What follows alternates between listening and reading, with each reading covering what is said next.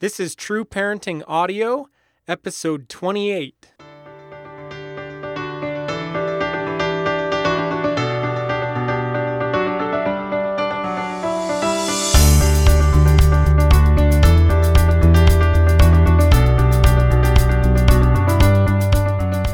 Hey, everybody, I'm Andy Smithson, and this is True Parenting Audio, the podcast where parents will find inspiration and practical parenting tips that not only change kids' behavior, but build powerful cycles of continuous growth in your family through the principles of teaching, relationship, and upgrading yourself.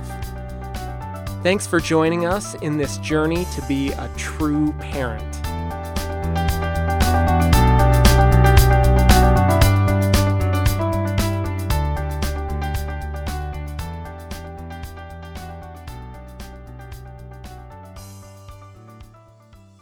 Today, I'm going to be talking about three ways to get your partner to appreciate and value you.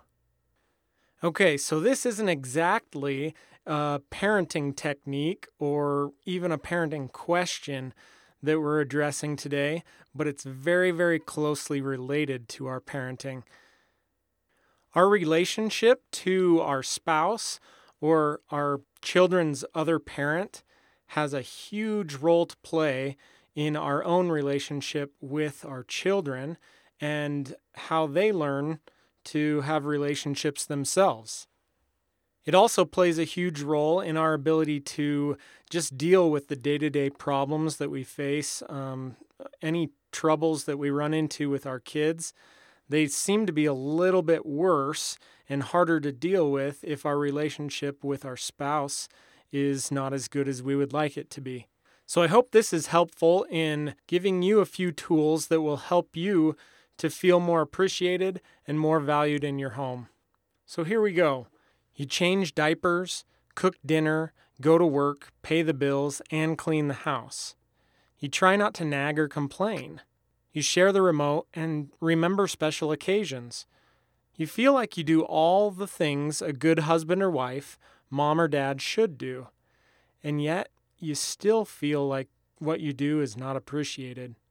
You feel like your partner has turned away from you and doesn't notice you these days. You think from time to time, how do I make my partner value me again? Here's a few things to think about. Your partner may also feel undervalued, even though you think and feel that you show appreciation to him or her. This is such a common question when parents begin to grow apart especially when the newness of a relationship wears off. When I meet with clients in my counseling office and this issue comes up, I address two major perceptual issues that influence how valued people feel in their relationships. First, you can't force someone to value you. You can inspire appreciation, express needs, and set limits, but ultimately, whether another per- appreciates and values you is up to him or her. Secondly, it's possible that your partner does indeed value you and the relationship, but they struggle to know how to express or show it. It may be that you feel undervalued, but that's not actually the case. In this situation, it's common that your partner probably also feels undervalued even though you think and feel that you've shown appreciation to him or her. With these two underlying concepts in place, consider the following three ways you can promote healthy amounts of value and appreciation within your relationship. So, here are the three ways to encourage your significant other to value and appreciate you. Number one, value your partner first. Don't wait for your spouse to make the first move in patching up the relationship. In long term relationships, it's common for one or both of the individuals to get used to the day to day roles and responsibilities. They start to look at employment, housework, affection, and so on as just part of the drill. They start to feel entitled to the other person performing those tasks and stop feeling the appreciation they originally felt when the, the relationship began. Where we used to revel in and praise ve- vehemently a romantic gesture or help with a household task, we start to expect it instead. Start to identify and be grateful for the things your partner does for you directly or indirectly. Try this exercise. Write a list of all the things he or she does to support you, your kids, and your home. Write down the traits that drew you to your partner in the first place and recognize the growth that has been made. Risk reaching out, even when you don't feel like it. Say thank you for the small things. Number two, do things worth valuing. Every person is innately and unconditionally valuable. But think about the things or people that you value most in your life. Do they treat you like garbage? Are those things things that hold no intrinsic or sentimental value? The answer is no. People value others that have helped, strengthened, and supported them the most.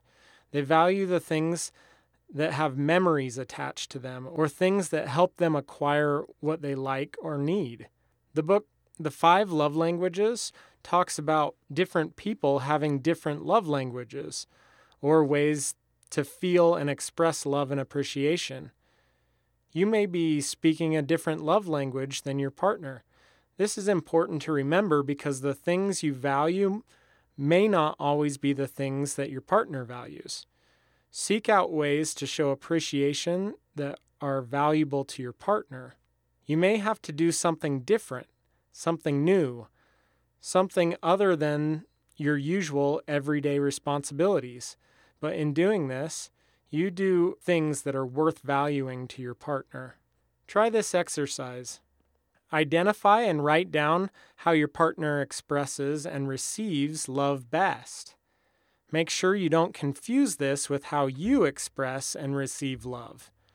Identify one thing that is out of the ordinary to do to express love and appreciation this week. Number three, Express needs and feelings without attacking. Listen, listen, listen. Listening is the key to great expression and conversation. When we understand others, we can express our needs in ways that work along with them instead of against them. Own your own emotions of feeling undervalued and ask for suggestions of things you can do together to feel more valued and appreciated, rather than making accusatory statements like, You don't value me. You don't even like me anymore. Try this exercise. Own your feelings. Consciously stop blaming others or yourself for your feelings. Just acknowledge your feelings without blaming others or yourself for them. Set aside a time to talk with your spouse about ways that you can work together to provide feelings of gratitude and appreciation for each other. In order for relationships to work, and in order to gain mutual satisfaction, it's important for both parties to feel valued. If this issue becomes chronic, it shouldn't be something to just skip over and think, this will pass. Take an active role in finding ways to value your partner and in turn increase your partner's appreciation for you. I'd like to give a really important disclaimer at the end of this post, and that's that abuse is not the same as feeling undervalued. If your partner is physically harming you, call 911 and have a safety plan in place. If your partner is verbally or emotionally abusive, threatening, swearing, and name calling, degrading or shaming, and over controlling, or often throws items or breaks things to intimidate you, seek more extensive professional help immediately. So, in closing, I want to ask this question What is one way that you can show more deliberate appreciation for your spouse? And something else to think about is what one thing could your spouse do that would let you know that you're valued and, and appreciated? And how can you best relay and express that to your spouse so that they can fulfill that need for you? So that's it for today's podcast. I appreciate you listening, and I hope that these three things were helpful to you and that you'll go out and do those exercises that we talked about this week and that you'll find that things start to change and they start to get better between you and your partner.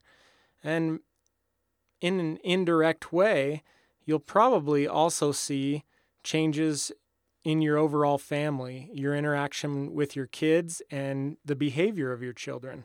When mom and dad are happier, it creates a, a more enjoyable environment in the household that promotes better behavior, better listening, and just happier living across the board. Again, I appreciate so much everybody that comes to trueparenting.net and reads and listens to to these posts.